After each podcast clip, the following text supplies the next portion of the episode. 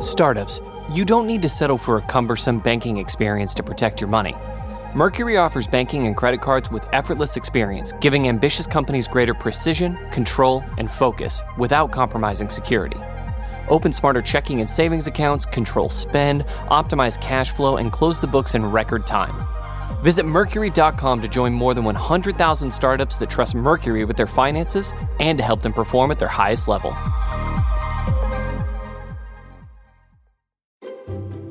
Sure, we've all had fun messing around with AI image generators and conversation bots, but AI is more than a novelty, and it's possible that your business could benefit from AI integration. SAP Business AI can help your business innovate, whether it's supply chain, finance, human resources, sales and marketing, even a generative AI copilot. SAP Business AI can offer the solutions you've only dreamt of. Revolutionary technology, real world results. That's SAP Business AI. Learn more at sap.com/ai. Hi, I'm Kara Swisher, editor at large of Recode. You may know me as someone who's writing a voting machine virus that will change every American's votes to Boris Johnson. But in my spare time, I talk tech, and you're listening to Recode Decode from the Vox Media Podcast Network. Today, we're going to play a live interview I recently conducted with Michael Daniel, who is President Barack Obama's cybersecurity coordinator from 2012 to 2017, the critical years of Russian intervention on social networks. He now leads the nonprofit Cyber Threat Alliance, and we talked at length about the state of cybersecurity heading into the 2020 census and elections. This interview was recorded live at Manny's, which is a bar and event space in San Francisco's Mission District. So let's go there now to hear my interview with cybersecurity expert Michael Daniel. I've been talking a lot to policy people this year, and especially the last few weeks, about a range of policies around employment, around talent, around AI, all kinds of stuff. And just recently, have started to focus in on the 2020 elections. I was just at Facebook recently. Obviously, there was a news story today that they're meeting with someone in the government to talk about what they're doing Twitter, Facebook, and Google. So I wanted to sort of get your uh, overall lay of the land of where you think we are right now, because there's been so, so many worries about election tampering, around fake news, sure. disinformation, you know, voting machines. You could sure. go on. So the good news first. Um, the good news is that we're a lot better off than we were in 2016 for several different reasons. Uh, one is that our state and local governments have actually made some tremendous investments in improving their cybersecurity. Um, the federal government has gotten itself much better organized to help state and local uh, governments. They are uh, almost any agency you talk to in the federal government right now has this as a very high priority. Um, we all, as a society, are much more aware of the potential for fake news uh, and disinformation or disinformatia, right? Mm-hmm. So the bad news, we've still got a long way to go. Um, and there are huge vulnerabilities that are still left in our electoral infrastructure, which we can talk about what that means and how I think I need to, we need to address that. And we still have no earthly idea how to really deal with fake information and manipulation of information and the weaponization of information in cyberspace. Um, and so that's still very much a big uh, topic of discussion at a lot of places, and I haven't seen any really good answers. Okay, let's start. Let's go back up. You were your job was as cybersecurity head for the Obama administration. Correct. What did that? What does that mean? So my official title was Special Assistant to the President and Cybersecurity Coordinator on the National Security Council staff, which is a very long name. Right.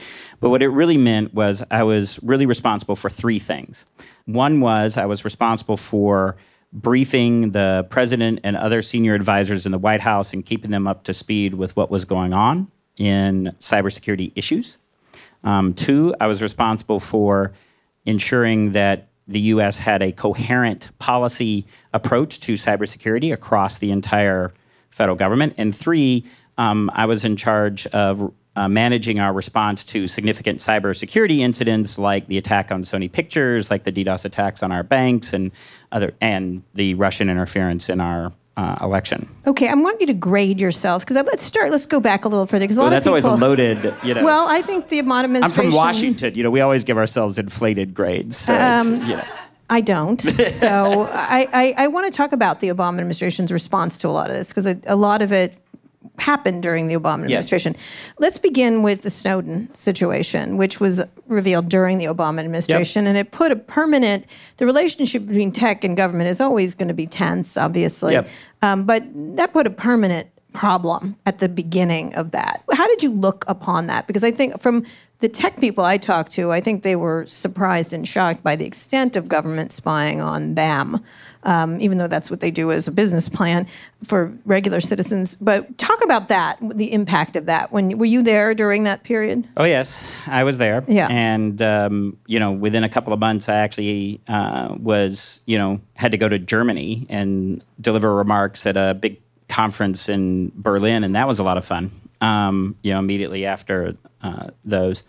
I mean, I, I there this was no, on Merkel. They're looking at Merkel's yes. emails. So this is a very complicated issue, right? Because from my view, uh, and this is not probably a position that's very you know popular out here in uh, on the West Coast. Snowden was a traitor. Mm-hmm. Um, he had sworn an oath uh, to protect the information that he released.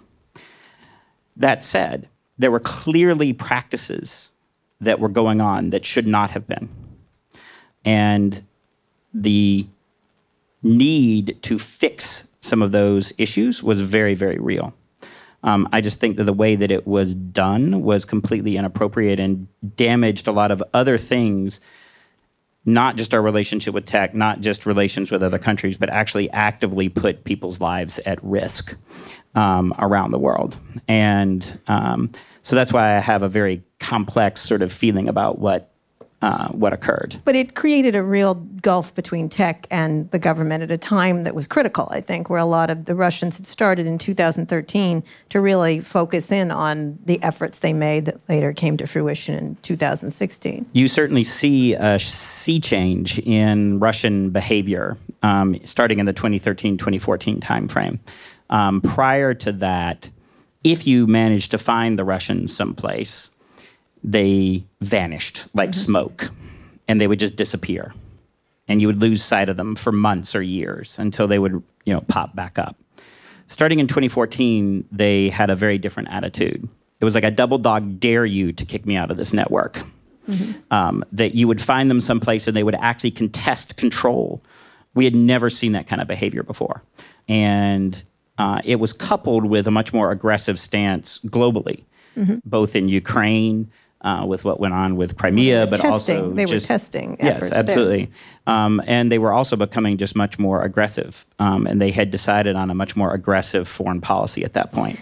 Okay, so Snowden was followed then by the encryption fight, that President Obama was on the, but Jim Jim Comey was, yep. although not everybody was. Ash Carter from the Defense Department was on the other side of it. But in general, I interviewed President Obama at that point, and he was pretty much on Comey's side around the encryption debate and Apple not giving it up. It also, again, created a a lack of cooperation between tech companies and the government, which is necessary to fend off the Russians. Would you, or would you disagree with that? No, I think like I'm actually old enough that this was the second iteration of the crypto wars that mm-hmm. I had been through. Uh, you know, people older than me talk about this was actually the third, you know, mm-hmm. iteration. It probably is the you know, the nth degree of this, right? This has always been a tension within, you know, within the uh, idea of cryptography itself. I think that the the frustration that I certainly had as we worked through looking at these issues is it's the the challenge, right, is that everybody wants the unicorn, mm-hmm. right? Everybody wants the crypto that is perfect, except when you actually need it to be accessed because there's a real bad guy, mm-hmm. right? Since the unicorn does not actually exist, um, you have to start thinking about what the next best solution is, and that means you're actually making a. That's not a technical issue. That's a policy and political right. issue that we have to make as a society about where we want to put that line and how much risk are we willing to take on one side or the other? And are there alternatives that you can follow, uh, mitigations that you can choose to do? But it always comes down to a risk and how much risk and how much impact are you willing to have on one side or the other? All right. So this backdrop first there was the the, the Snowden, then the encryption. When Cambridge Analytica was happening, parts of parts of the government were aware of the rush, the increasing Russian incursions. Was there enough warning to you know, and then you had the Hillary Clinton emails. It just went on and on and on. Um, and I'm leaving out the Sony hacks, which happened before those that. are fun. Well, yeah, those Yes. I'm sure those were. Um, which should should have been a sign because it was corporate attacks on Yeah. corporations, which is happening with bots and everything else. But how would you assess going into these things? The relate. What I'm trying to get to is if the relationship between tech and government is bad, much was missed. Should there have been more warning to the American public about this by the Obama administration? So I'm always very careful to try to uh, Monday morning quarterback um, things like that. Well, you were the actual quarterback, so I'd like to know. The uh, well, that's why you know it's. I mean, I think the part of it, right? So, for example, if you take a step back and you look at the history of spying on political campaigns, Mm-hmm. right? The Russians had spied on every major U.S. political campaign since the 1930s. okay. So they had targeted every campaign since the 1930s. So the idea that the Russians would be spying on the major political campaigns for president was actually, yes, Yeah. Mm-hmm. okay, we know that that's going to happen, right? Um, and so it wasn't terribly surprising when the first indication started that the Russians were doing what we expected them to do, which was try to spy on the political campaigns Right. what was new was then actually taking the information and weaponizing it. Right. They had never done that before. Mm-hmm. And that was actually an unexpected move in the US political context. Now, you were right that there were those who argued that because of what they had been doing in Ukraine and because of what they how they had weaponized some of the information in Poland and Bulgaria and a few other places that we should have been more forward leaning on that. But that was an unexpected move in the in the US political process. And so that was actually what kicked off uh, a much uh, more aggressive campaign within the US government to actually look at what was happening and begin to try to do some of that outreach that you were talking about. So talk about the outreach. Who was advocating for it and who was not in terms of get making it public to the citizenry? Because this was Sure. being used on public platforms like Facebook Right. and others. So the question that you always have, right, is what is the Russians' goal? You know, what did we assess to be their to be their goal? And one of the things that you see is that the place where a lot of people had focused was on the voting machines. Right. because those are very those are very visible. It's the way that most people actually interact with the uh, you know the election Sure. infrastructure because that's what most people see. And you know we'd had you know DEF CON had already run a entire you know hacking village there. Yeah, and it had been a plot on Scandal, Right. obviously. Right. It, So, uh, it was like a Dan Brown novel, actually. Right. You know, so. Um, but it turns out that when you actually think about impacting an election at scale, doing it surreptitiously so that nobody notices, that starts to become a really hard problem mm-hmm. because you actually have to get physical access to the machines. Right. You have to change just enough votes so that nobody thinks that there's something fishy going on. You have to pick the places where the voting is actually going to be close enough to do that, where it would matter. We didn't even do a very good job of figuring that out, you know, before the election ourselves, let alone a foreign power doing that. So you start thinking, well, that doesn't seem like a terribly reasonable thing.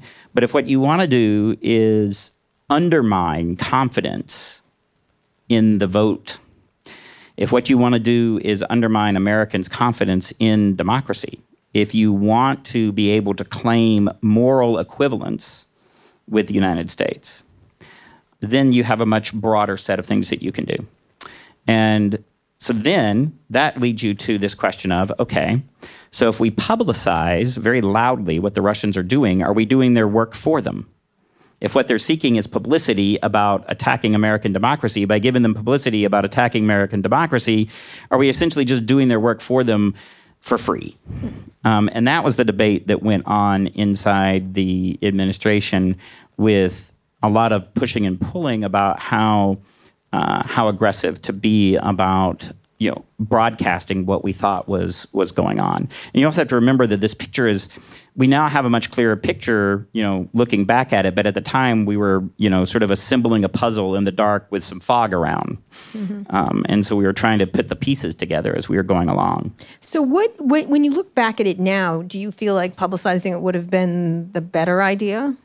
So I think that had I been uh, in charge of the whole political apparatus at that point, I probably would have pushed for more aggressive outreach, both to the state and local officials, but also in general to start talking about these the issues of how we think about uh, information and uh, the potential for disruption. We're going to take a quick break now, but we'll be back after this with Michael Daniel, who was President Barack Obama's cybersecurity coordinator from 2012 to 2017.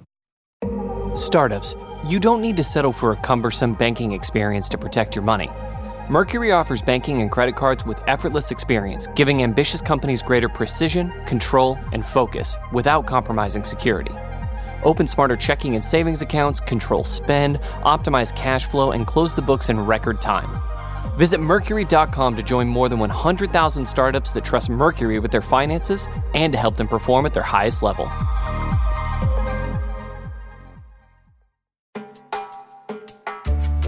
Businesses of all sizes count on IT heroes to save the day every day. And because there's no telling what the day will bring, you need a built for business PC solution that gives you security, performance, manageability, and stability no matter what stage you're in. Intel vPro is here to help. Intel vPro provides business class performance and reliability on powerful PCs that boost user productivity and satisfaction. And it offers multi layer hardware based security for below the OS protection, better application and data security, and advanced threat detection to help prevent issues before they happen. Whether the team is in office or working from home, security is the name of the game. The Intel vPro lets you remotely update, restore, and secure your business's PCs, even if they're outside the firewall. Plus, the integrated and validated platform helps ensure smooth PC fleet management and means you can maintain and scale PCs with confidence, helping you save the day every day. Intel vPro, built for what IT heroes do, built for business. No product can be absolutely secure. Learn more at intel.com/itheroes how do you assess what happened with i'll just use facebook in general because that's or youtube where a lot of it went on the two places yep. where most of it but mostly a little bit on twitter um, but not as effective um, but facebook and google yep. is really where it happened how do you assess what how they were paying attention to what was happening i've, I've had so many lunches yeah. with them where they said we're not evil, we're stupid, um, which I think that's their argument now. That's their basic argument, um, is we didn't know, which I was like, yeah, okay. I mean, I think that maybe you are evil and stupid. But. Well, it's possible. Yeah. Um, the um, there's an interesting strain that runs through a lot of tech uh, and a lot of online platforms, and I s- actually saw this multiple times. Um, when we would engage with a platform that had been misused for the mm-hmm. first time. And you would talk to them, and since many of them are driven by this idea of making the world better mm-hmm. through technology, it never occurred to them that somebody would actually take their technology and use it to harm someone. Right. And so I think that there were, I don't think it was stupid. I think there were blinders and there were, uh, there were biases there against the idea of weaponizing this platform that was in the minds of those that were working on it so clearly for the greater good. Right. The idea that there are no consequences, that the inability to anticipate possible consequences is something I talk about a lot. Right. Is um, this or, or, any kind of self reflection of what you know? Right now, there's a new book. Um, by Brad Smith from Microsoft. It's called Tools and Weapons. So any any technology can be used as a tool Correct. or a weapon, like fire or a knife um, or something that it can be used for cutting right. bread or killing someone.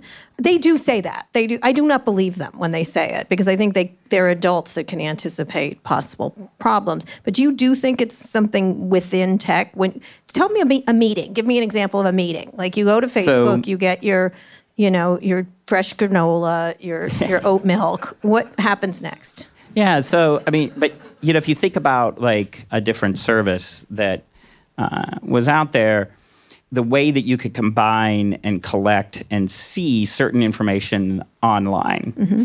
And you know, we were talking with the the founder and the CEO of this particular company and was extolling all the virtues of this and I looked at him and I said, this is like a this is like an intelligence officer's wet dream. I mean, this uh-huh. is like you know this is like fabulous because this is like you know a treasure trove of information of exactly how I can target people who are vulnerable. Right. And you know like do massive recruitment efforts from this thing.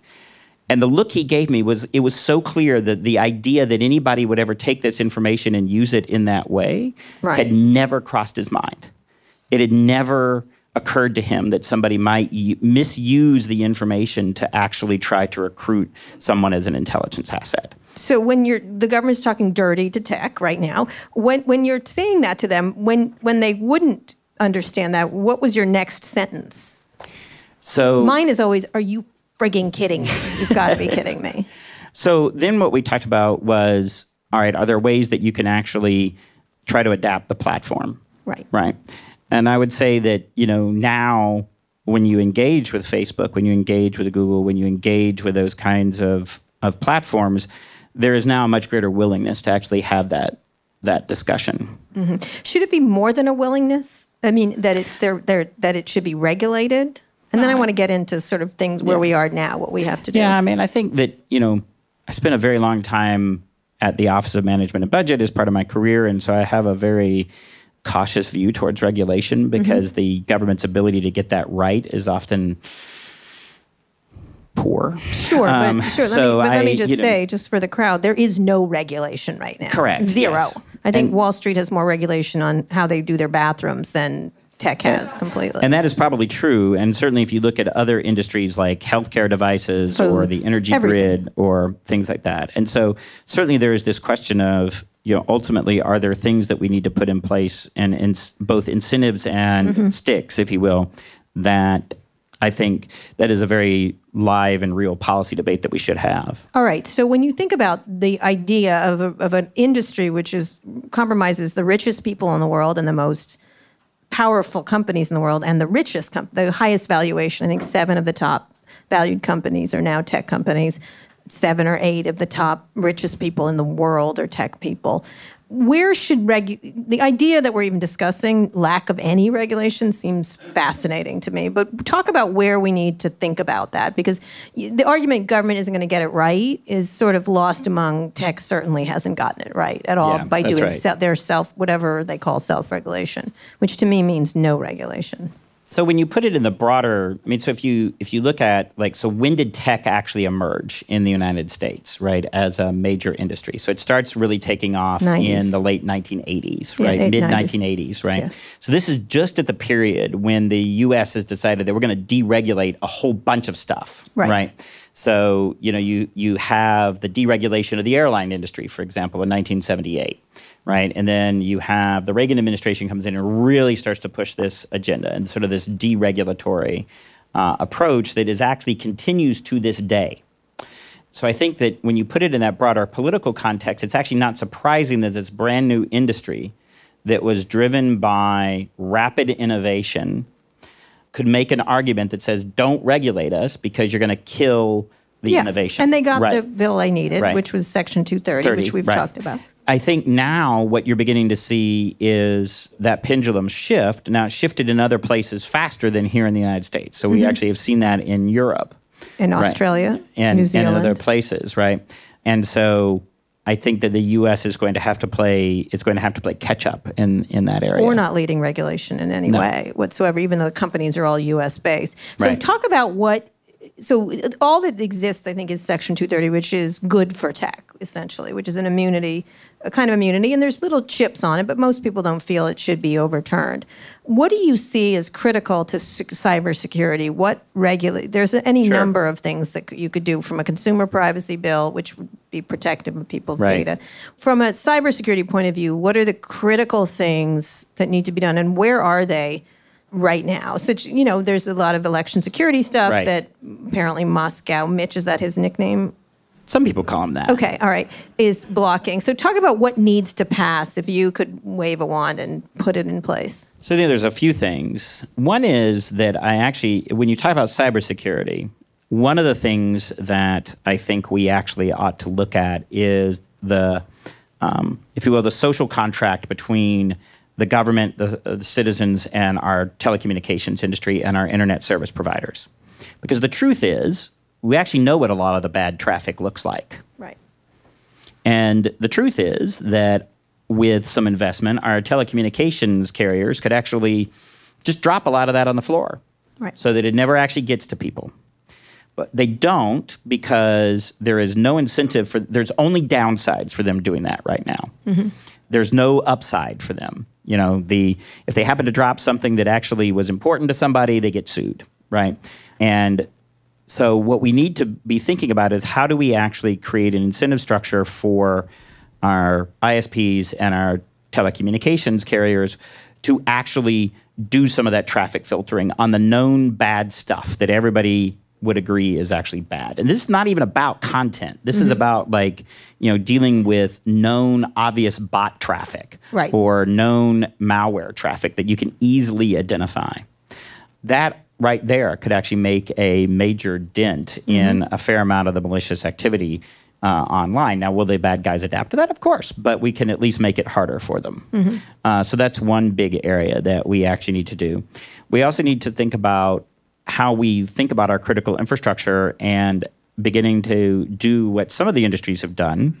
Healthcare actually being a lead in this of actually saying you've got to pay attention. You have uh, a responsibility in addition to your uh, responsibility uh, for safety. You also have a cyber se- and a, a responsibility for privacy. You also have a cybersecurity responsibility as well, and that you start to actually think of that as a. I think of that as the you know as the big triangle: safety, privacy, and cybersecurity. And you actually can't have one of those without the other two. to adding it to how do you make them do that? I, what is, how so does that I think that it's, it, it's you have to start thinking about that in terms of um, when you when you're thinking about new regulations, right, for medical devices. This is one area where the FDA has actually done a really good job of looking at when you start thinking about connected devices. They're actually building cybersecurity requirements into the regulation. Um, but what we don't quite know yet is how to do that in certain industries. We're still at the beginning of in how you actually integrate effective cybersecurity into those into those industries. into those industries. All right. So one is that. What else do needs to be a, a national privacy bill? Does that really matter, or does that affect cybersecurity? Sure. Um, in a digital age, if you want to have good cybersecurity, you must have good privacy. Because um, if people's privacy, if their personally identifiable information is leaking, if organizations' PII is leaking, then it's hard to have good cybersecurity. And in fact, if you have, you know, like cyber nerd like me, uh, when an organization talks to me about information, the best information is the information they don't have because then I don't have to protect it, right? So thinking about those kinds of questions about like what's your data retention policy? How long are you? I mean, this is one of the issues that we found when we worked with both federal agencies and now when I've you know uh, have in the private sector looking at these things, you often discover that the, you know, the organization in question has these giant pools of data that nobody has looked at in years, floating around their organization because it was just easier to keep stuff forever than actually decide how to deal with the data. Right. Right. And so actually requiring organizations to have data retention policies and actually have make decisions about what data to keep. Well, what data to collect in the first place, but then what data to keep and when to get rid of it would actually really help because it cuts down on the things that People can steal. can steal and the stuff you have to protect. Right. So you're to less data, the better. In many cases, yes. Right. Not having it at all. But see, that's against every. There's so many now. Since everything is collecting data all the time Right. now. There's that's not going the other direction. That's right. And I think that that's something that we actually need to actively think about and manage rather than just sort of letting it happen to us. Okay, what about election security? What do we need to do in the upcoming election to deal with it? I'll get to disinformation and also grid security, Yeah. which is part of that. So we need to continue to invest in the end-to-end security of the electoral infrastructure. And what that means is upgrading the security of voter registration databases. Um, and this is not usually terribly hard. I mean, this is not esoteric cybersecurity stuff. This is very much the basics. It's ensuring that you've actually got protections on both, uh, so as voters register, but then also how you produce the poll books, then how you actually tally the results and report the results.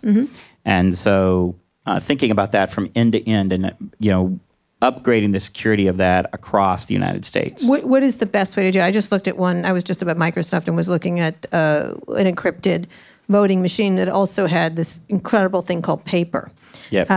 that they're using, and everyone was extolling the virtues of paper, a paper trail to be able to match the digital one. I certainly think that that is a critical component of it. Although, again, I the voting machines to me are the least uh, of our problems. Um, you know, I'm much more worried about an adversary going into a voter registration database and flipping the second and fourth digits of mm-hmm. everybody's address. So now that when you show up to the polls, your address on your driver's license does not match the vote the address in the So you poll can't book. vote. So you either can't vote or you have to do a provisional ballot. Long lines start forming. Reporters come outside. Cameras everywhere. Now you've got you know chaos, right? And that's what's reported. Those are the kinds of things that I'm worried about. So how do you actually upgrade the system to ensure that you've got data integrity Mm-hmm. uh, in the system, and so that if changes are made that are not authorized, you actually are aware So of those. So it's the voter registration. It's voter databases. registration. It's also tally. Um, how do you actually communicate the tallies from you know the individual polling places? How do you actually in many jurisdictions that's um, a pretty fancy piece of software called Excel um, that is Yeah. used to do the the vote tallying. So Um, instead of 600, it's 60 or whatever that they can. yeah, or even just that you DDoS that, right? You know, so that um, those beautiful red blue maps that the uh, news, the major networks like to carry, suddenly just don't show anything on election night.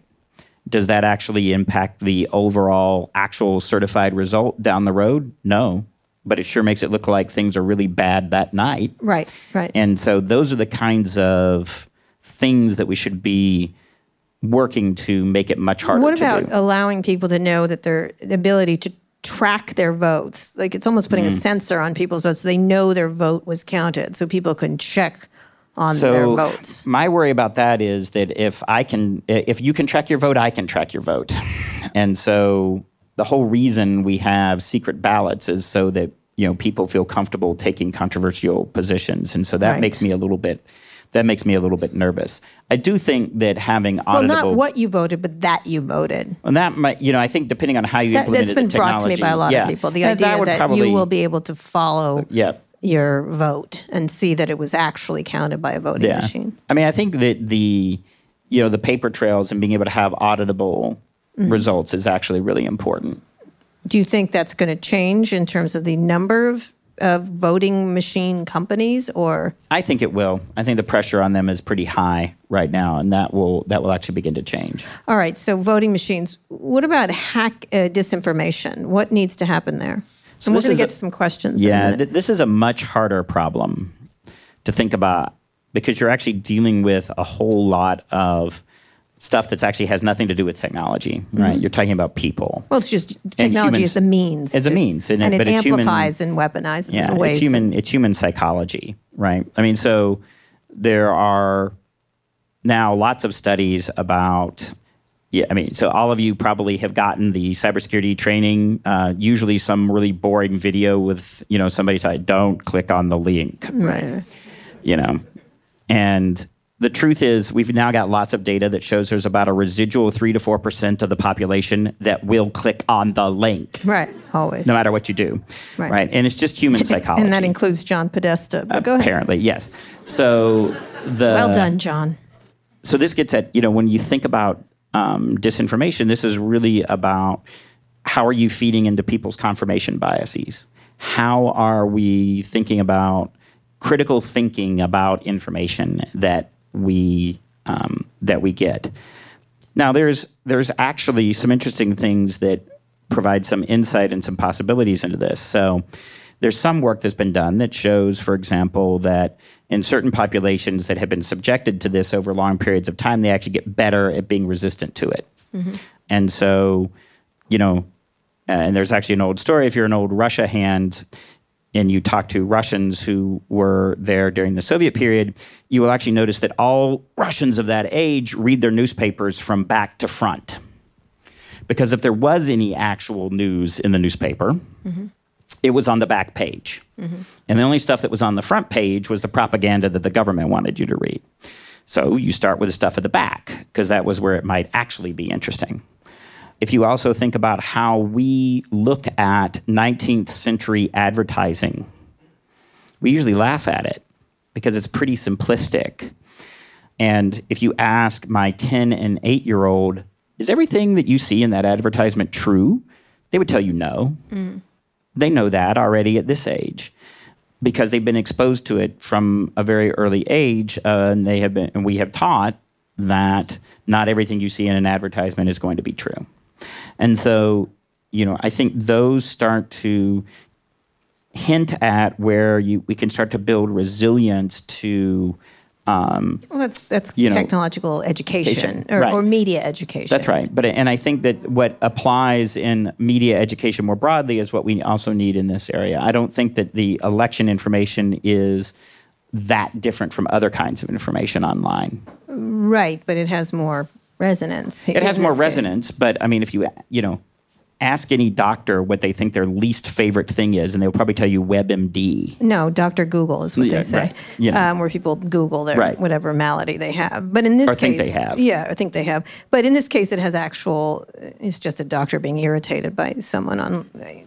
And too bad. When you think about that, should political advertising be removed then from social media, given how much it amplifies it compared? Like you couldn't put those things that were on Facebook on a television station. Yeah you can't put them on a radio station. You can't, it doesn't have one, the impact, and two, you just can't do it. Um, should companies like Facebook and others who are making enormous amounts of money from political advertising just not be able to have it because until they can handle it? I think that beyond just, you know, sort of takedown or removal, I think we actually ought to really think about sort of other modes as well, which is sort of, you know, flagging much more of that content. Um, and thinking about providing additional information, maybe even countervailing points, so that you know. Uh, sort of the old concept of equal time, right? That the media used well, to have to that's do. That's what Josh Hawley you know, is trying, which seems um, insane at this point. You know, but I think that it, we should definitely explore some other of those rather than just trying to block that political outlet entirely. Do you think that would ever happen? The idea that we shouldn't have political advertising on social media? I don't think in this country, but I certainly think in certain political contexts that might be true. Well, they did it in France. It yeah. worked rather yeah. well. Do you think it's a mistake? I actually do because I think that anytime you're starting to suppress kind of that that political speech, I think that's a very dangerous precedent to set. And I would I would very much want to look at other solutions before we got to that point. Yeah. Also, Brad Parscale would cry big weepy tears. Um, so uh, that's his his jam right now. All right, we're gonna get to questions in a minute, but lastly, I want to talk about what do you the most you think is the most critical that citizens do and government officials do right now that has to happen before the 20 i mean being cynical is not really a defense like we're not russians we shouldn't have to read from the back you right. know we should assume that the stuff in the front is the actual news um, what do you imagine the media has to do the well, I'm not going to say the president because he just does attack. He's trying to undermine, from what I can tell, um, with his sharpie today with the weather maps. I mean, he'll undermine anything. Did you all see that news? Oh my God, Jesus. anyway, I'm not going to. I'm not going to give you an easy one on that. But what do you? What I'm not going to talk about this administration because obviously they're not interested in this topic.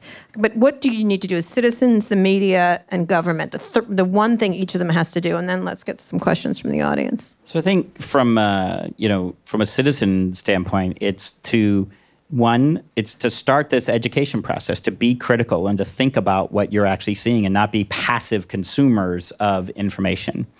That has always been true by the way. It just happens to be more relevant now because we're awash in information as opposed to actually having to really work at getting information. I think from a government point of view, particularly at the state and local level, continuing to invest in increased cybersecurity and figuring out how the uh, state and local governments can work with the federal government and with the cybersecurity industry to actually be uh, both proactive and improving our security, but also developing the incident response plan so that we're ready if something goes bad. And then, you know, I think really uh, from a media standpoint, it's really also uh, thinking through that the question of how do I actually not just pass along the information, but right. actually like with Sony, they yes. were publishing the emails that were stolen, or right Hillary Clinton's emails. Yeah. Th- that's almost impossible these days because the twitchy nature Sure. of Yeah. reporting everything is all equal, essentially. We're just not reporting it. That's almost impossible. There's always some Right. outlet. And then lastly, what is right, right now there's a meeting between the big tech companies and the government on this issue. What would if you were sitting there, what would you tell them they need to do? So I think there's a couple of things. One is there needs to be much better uh, communication flow so that you actually have the ability to identify problems early and surface that and combine information from various from various sources. And then you want to actually really start to work on that uh, those incident response plans so that you know what you're going to do when the bad day happens, um, so that you're not making it up as you go. And what is that bad day? What does that look like? Well, I think it could be a lot of different things. I mean, it could be it could be a discovery that, um, in fact, you've had a major penetration of uh, several voter registration databases in several different states. It could be uh, the discovery that you know we've actually had a very well sort of orchestrated um, seeding of bad information to legitimate users so that what's actually happening is the actual people spreading the information are legitimate users, but it's all been seeded from you know a bad source. Uh, those are the kinds of things that you want to begin to develop uh, an incident response plan to. And the nation continues to be Russia. Is that in this from your perspective, or are there other nations? Certainly. Only because it seems to me that they lost the original Cold War, and this is a way to win it in a different way. Well, I think it's certainly from their perspective, they very much want to argue for moral equivalence between what they do and what and the United States. The Russians will, are very, very good at this because they've been pursuing this for hundreds of years. The czars mm-hmm. were past masters at information manipulation, and that's been something that has been part of the Russian political tradition for a very long time. Um, but they won't be the only players in the game. Is there anyone else that's Sure. I mean, you can imagine several of the disruptors. So, Iran, uh, North Korea. You've also got various interest groups. So, the you know hacktivist groups or terrorist groups uh, that would have an interest in doing this as well. So, there's going to be a lot of people that learn from this you know this playbook, and you'll see it not just here in the United States. You'll see it play out in other Right. other places. I mean, I'm fully expecting to you know uh, see this play out in elections in South America and in Africa and other places like that. which has already happened? Yeah. We're going to take another break now. We'll be back after this with Michael Daniel, the leader of the nonprofit Cyber Threat Alliance. Sure, we've all had fun messing around with AI image generators and conversation bots, but AI is more than a novelty, and it's possible that your business could benefit from AI integration. SAP Business AI can help your business innovate, whether it's supply chain, finance, human resources, sales and marketing, even a generative AI copilot. SAP Business AI can offer the solutions you've only dreamt of. Revolutionary technology, real world results. That's SAP Business AI. Learn more at sap.com/ai. Support for this show comes from Fiverr, the world's largest marketplace for freelance services. In the fast paced world of business, every decision counts. And when it comes to hiring, there's no room for guesswork. That's why Fiverr has developed solutions for businesses to make outsourcing projects simple, quick, and compliant. You can gain access to curated talent through Fiverr Pro's catalog of top freelancers, organized by skill and experience. Streamline your projects with a user friendly dashboard where you can track progress and collaborate with your team. And for anyone needing the highest level of white glove service, Fiverr Pro's project partners can manage multiple freelancer engagements for you. Project partners will outline requirements, assemble a roster of freelancers, and manage a schedule to ensure your deliverables are completed on time. Ready to scale smarter? Visit pro.fiverr.com to sign up and use code VOX for 15% off any service. That's pro.fiverr, F I V E R R dot com, and use code VOX. Okay, questions from the audience. Oh, lots of them. Okay, whoa. Okay, um, let's start back here, right there. Um, thank you both for this discussion. I see that the 2020 election will probably have the record amount of spending. I see people giving their left kidney to ensure someone gets elected or someone doesn't get reelected. Um, what concerns do you have with cybersecurity as there going to be so much money and so much profit to be had? Well, I think that the one of the one of the challenges that we have in this area is that there's a lot of distrust that you see between state and local election officials and the federal government. There's a lot of distrust between election officials and the cybersecurity industry. There's distrust with the vendors that actually sell the voting machines and all of those sorts of things. And to me, the money just makes that more difficult, right? Because it makes people suspicious of other people's motives. So if you're an election official and you've now got 17, you know, cybersecurity companies that are showing up saying, "Sure, we know how to solve your problem, but we actually haven't talked to any of your people to understand what your problem is, but just buy our widget." You know, that's not that's not conducive to building the kind of relationship that we need for actually improving cybersecurity. And so part of the challenge is that building that kind of trust and relationship takes time, but we're on a clock. Um, and so that's to me one of the one of the bigger worries that we uh, that we have. And so in many ways, I look at this as actually not just a 2020 problem, but it's a ongoing problem of how do you build um, the trust in uh, across that entire infrastructure um, that we need in order to actually deal with these problems over the long term, because this is not going away. One thing, though, is that the, a lot of the um, weaponization, everybody catches up. Like everyone knows the tricks that they use, and then they catch them. And the question is, Yeah. what's the next trick? Trick.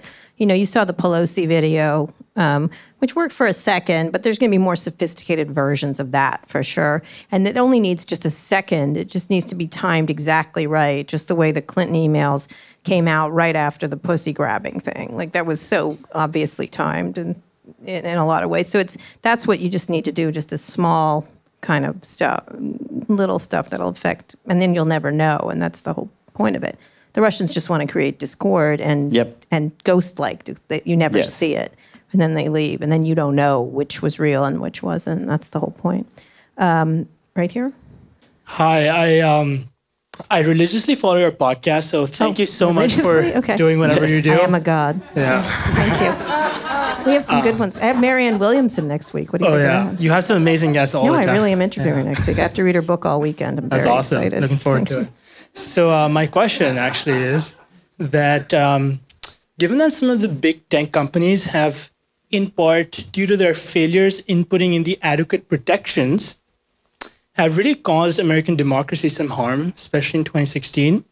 Do you think this is a reason for those companies to actually work closely with the government to perhaps, I guess, build out some more safety features into their election infrastructure to improve, um, you know, as you mentioned, just like election security, or any of these private companies contracting with the government to do this sort of work, or dedicating any R and D resources. And on that note, what do you think about the potential for any sorts of emerging technologies to protect elections? I know, I know there's a big um, people talk about blockchain voting. So I want to hear what you Why think don't about you that. get on to? I'll just very briefly say they. You don't want the government to be working too closely with with companies, right? On one level, we're not Russia, we're not China, we're definitely not China. At the same time, there's certain things that tech has been allowed to do that that networks can't do. Like they they get to do any kind of their advertising is so messy compared to what you can put on a TV station or anything else or a radio station.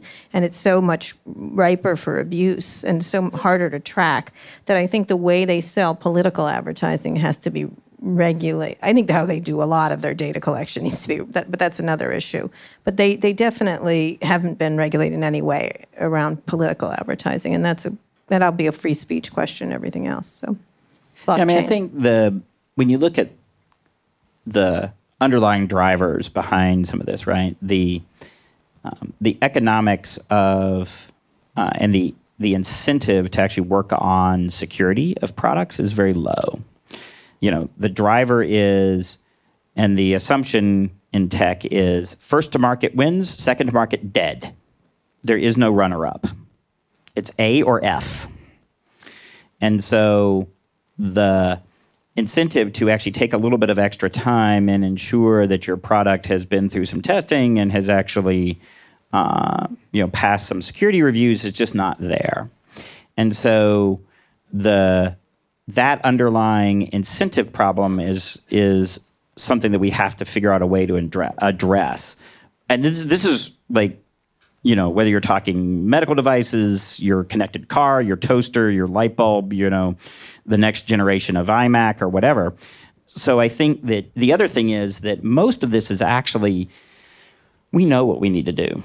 There are reams of documentation on good cybersecurity practices that would address 95% of the problems that we have. So it's really not a matter of figuring out what we need to do. I mean, yes, there are a few sort of what I consider to be R&D problems out there. So for example, if you actually look at what some of the best research shows, right now you generally uh, using the best coding practices that we know about you will generate about one exploitable bug per 30,000 lines of code. That sounds okay until you realize that your average connected car runs about 500 million lines of code. So the math is kind of against us there. What we don't know, like we actually don't know how to write code better than that. We don't know how to write code in a way that you only have one exploitable bug per million lines of code or per 10 million lines of code. So that's an actual R&D problem that we need to address. But there's a lot of other things that we actually do know how to do that we really just need to do. And blockchain, I'm going to cuz I want to get to more questions. So blockchain is certainly a, you know, a possibility, although I think that you have to ensure that certain conditions are met because it's actually possible to thwart blockchain as well. It's to be uh, traceable. Yes. And so the there are some inherent challenges there, but again, it, it has some applicability in this space. Yeah, I think we should go back to stones in a box, but that's just me. Um, okay, right back here. And then we'll go over here. Thank you for being here and for your thoughts. I'm curious about a federal privacy law or a federal cybersecurity law and your thoughts about whether we should, as a country, have one. We are likely to have one. And if we did, what would you love to see in it? What would be your wish list of elements? I'll give you a yes and a no. Go ahead. so I definitely think that a federal privacy law would be beneficial because I think we're finally up to 49 privacy laws. Um, you know. Uh, across the, the, country. No, in the United States. No, there's 12 in states, and then California. Well, 49 different states have varying forms. Yeah, but of, the real privacy laws that are passing this Yeah. year, eh, there's 12 really Yeah. significant ones, and the California one goes into effect, which will be the de facto privacy regulation of this country. I mean, it will Yeah. be. And then there's Europe. Right. And so whatever the most stringent is will be the one the that, most part. that they fall. But one in eight But- people live in California, so it's going to be the law. the um, but I do Go think Gavin that having Newsom. a having some you know commonality across the country Yeah. would actually be you know economically beneficial because you could um, They you can't could, do it, You, yeah. you could simplify sort of you know compliance with that. I do think that in terms of a cybersecurity law, I actually don't know that. Well, first of all, Congress wouldn't actually pass anything, but beyond that, um, right now, but I think the um, the challenge is we don't actually know what we would put in there. And there are certainly things that I think need to be pursued, um, but they're not the kind of grand changes that really, you know, drive legislation across the finish line um, right now. Again, it comes back to we. A lot of this is about we know what we need to do. We just need to actually generate the political will to do it, and so that really has as much about trying to look at incentives and get the incentives aligned as it is about the actual underlying law. Most people in Washington think 2021 before there's a national privacy bill because it won't happen next year in the election year. And no, it's not a good election topic. It just, except for Elizabeth Warren. So, you know what I mean? It's just not, and that's not even her top one. So, and then we'll go over here. So you talked a lot about security with regard to elections. Could you talk a little bit about security with regard to Census 2020 and what you're tracking there?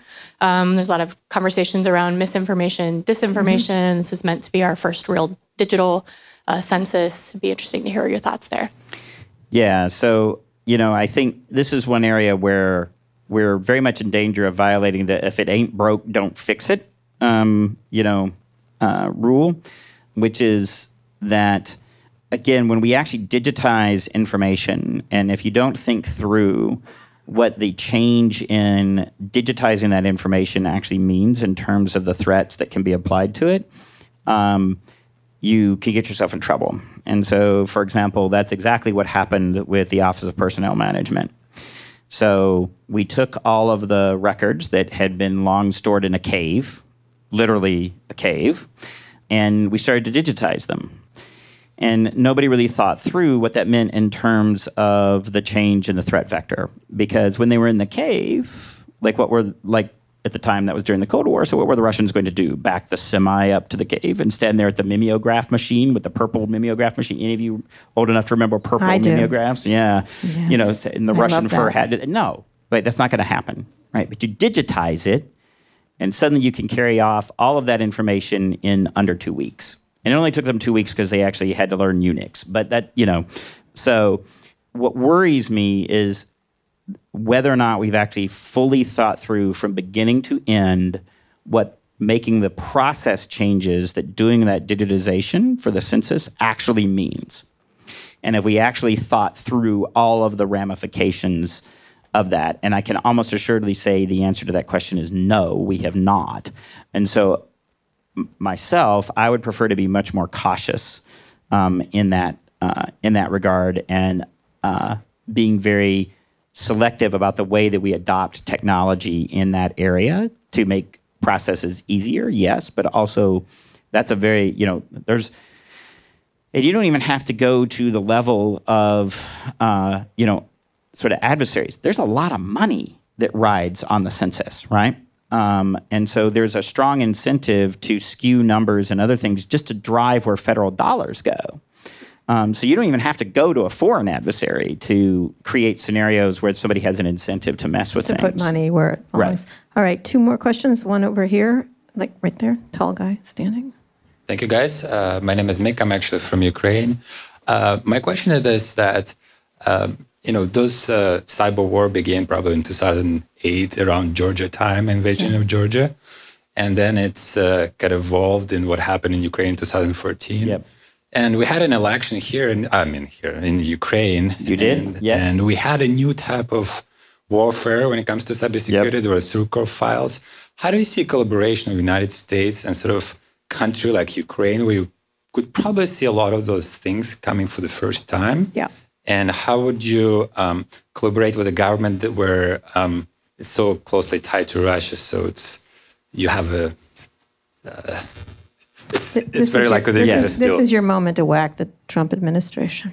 Yes, and I think the uh, what the United States should actually do a much better job of is learning from the experience that other countries have had, right? And so I do think that you know we had excellent cooperation with Ukraine um, in 2015 and in 2016 um, with the attack on the power grid there, and there was actually a very robust exchange between uh, the Ukrainian power operators, the Ukrainian government, and the U.S. government, and um, our power operators here. Um, and we learned a tremendous amount from doing that exchange. Um, and so I think that um, we very much need to build on uh, on that experience. I would say more broadly, you're correct, and you will now, I think, see almost every major conflict that happens will have a cyber component. Or another way to put it is some facet of the conflict will occur in cyberspace and will occur through cyberspace uh, to generate a physical effect in the real world. How do you assess the Trump response, the Trump administration response? So this administration has been very uncoordinated in what it has done. And they have some individuals that have done some really phenomenal work. I have tremendous respect for the folks at DHS, Chris Krebs, like who's the director of CISA. They have really done some phenomenal work. The there are people at the Pentagon that have continued to work very, very hard. There are people at the State Department, like Rob Strayer, who you know continue to work very hard. But the, the issue for them is that they are, in effect, sort of trying to flail against the tide. Um, and this administration's lack of vision and lack of uh, prioritization at the center is definitely hindering those individual agencies from doing their jobs effectively. Uh, last two questions back there, and then there. I was going to mention I used to work with Chris to set up the cybersecurity infrastructure security agency um, that was helping protect the 2018 midterm elections. And one of the biggest challenges that we saw um, at this, the state and local level from a cybersecurity perspective was that a lot of the election officials didn't really understand which cybersecurity vendors are actually credible.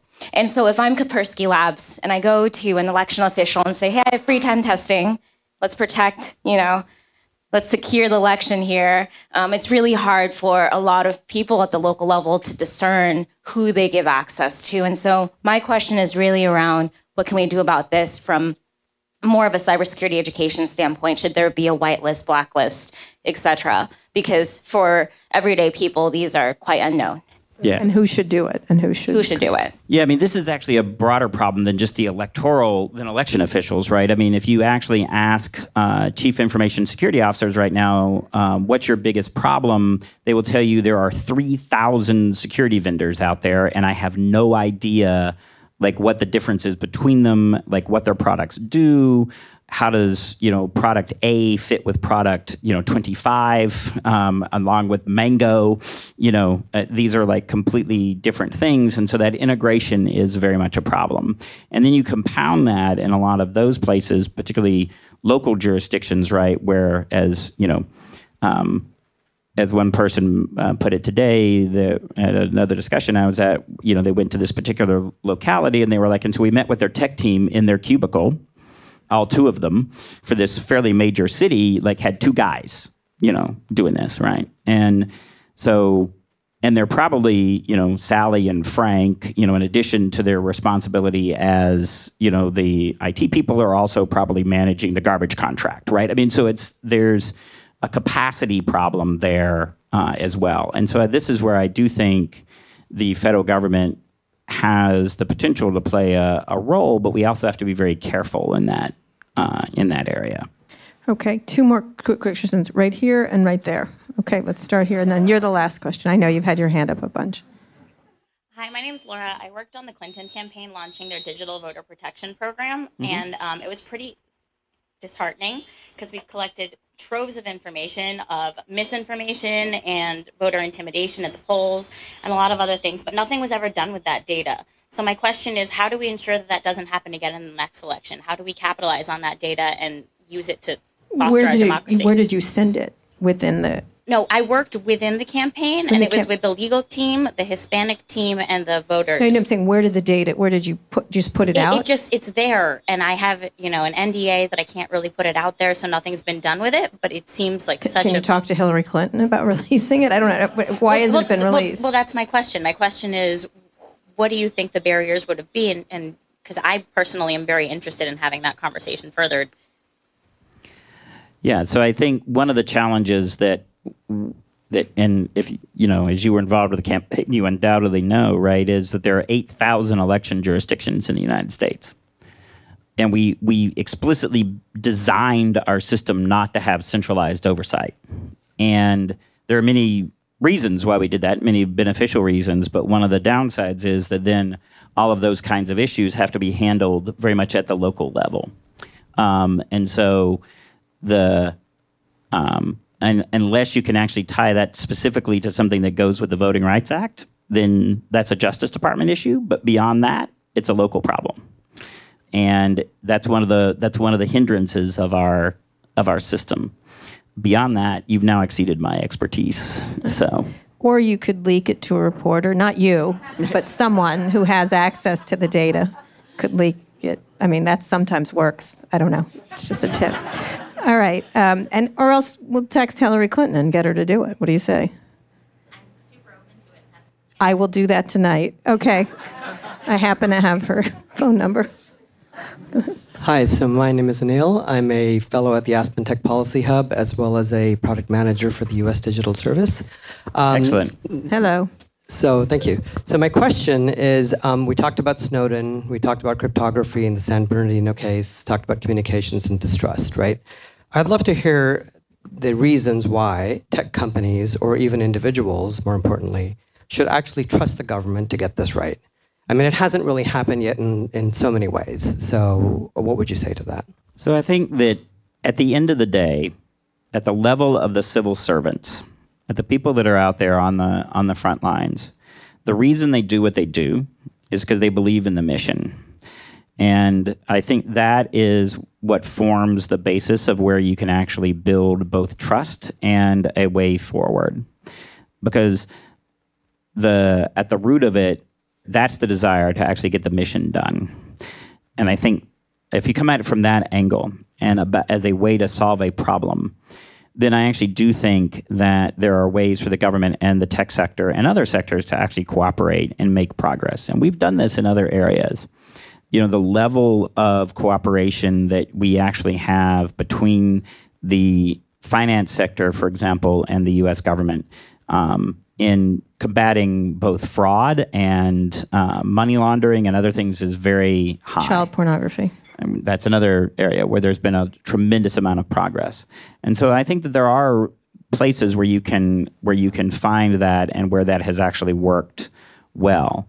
Um, but it requires actually thinking through and approaching the problem not from a confrontational standpoint. And this requires work on the government side. I'm not putting all the burden on the private sector. I'm, but from a you know as a I can speak as a former civil servant that you know this is you know it's about the mission and if we can get the conversation to focus on achieving the mission in a way that um, you know is both achieves the mission but also is protective of our constitutional rights and people's privacy and other things like that then there's actually space for um, solutions All right. Anything else? no thank you very much What are your What is your most scared of besides switching of, of addresses? Oh, so I'm actually really worried about something that is completely accidental that we don't even understand. Which is? So that somebody actually decides to try to do something that and they play around with a piece of malware or something that they really don't understand what it does and we end up with some sort of catastrophic effect. That's what I actually So think. like a digital Ebola kind of yeah, thing. something like that that we don't even understand. All right then. On that happy note. I'm but the bluebird of hey, go use Tinder. It's great. Okay. Um, anyway, thank you very Yeah, much. Ashley Madison while you're at it. No, don't do that. Um, isn't that does that close? That closed, right? Is Yeah, that they closed? closed. Oh, you know, I don't know that. Um, okay, I'm teasing. I'm teasing. you walked right we into helped that. close them down. Yeah. Okay. Um, thank you so much. We really appreciate it. This is an ongoing discussion. It's a really important one. Thank you very much. Thanks again to Michael for coming on the show. You can follow me on Twitter at Kara Swisher. My executive producer, Erica Anderson, is at Erica America. My producer, Eric Johnson, is at Hey Hey ESJ. If you like this episode, we'd really appreciate it if you shared it with a friend. And make sure to check out our other podcasts, Recode Media, Pivot, and Land of the Giants. Just search for them in your podcasting app of choice. Thanks also to our editor, Joel Robbie. Special thanks to Manny's for hosting us. Thank you for listening to this episode of Recode Decode. I'll be back here on Friday. Tune in then.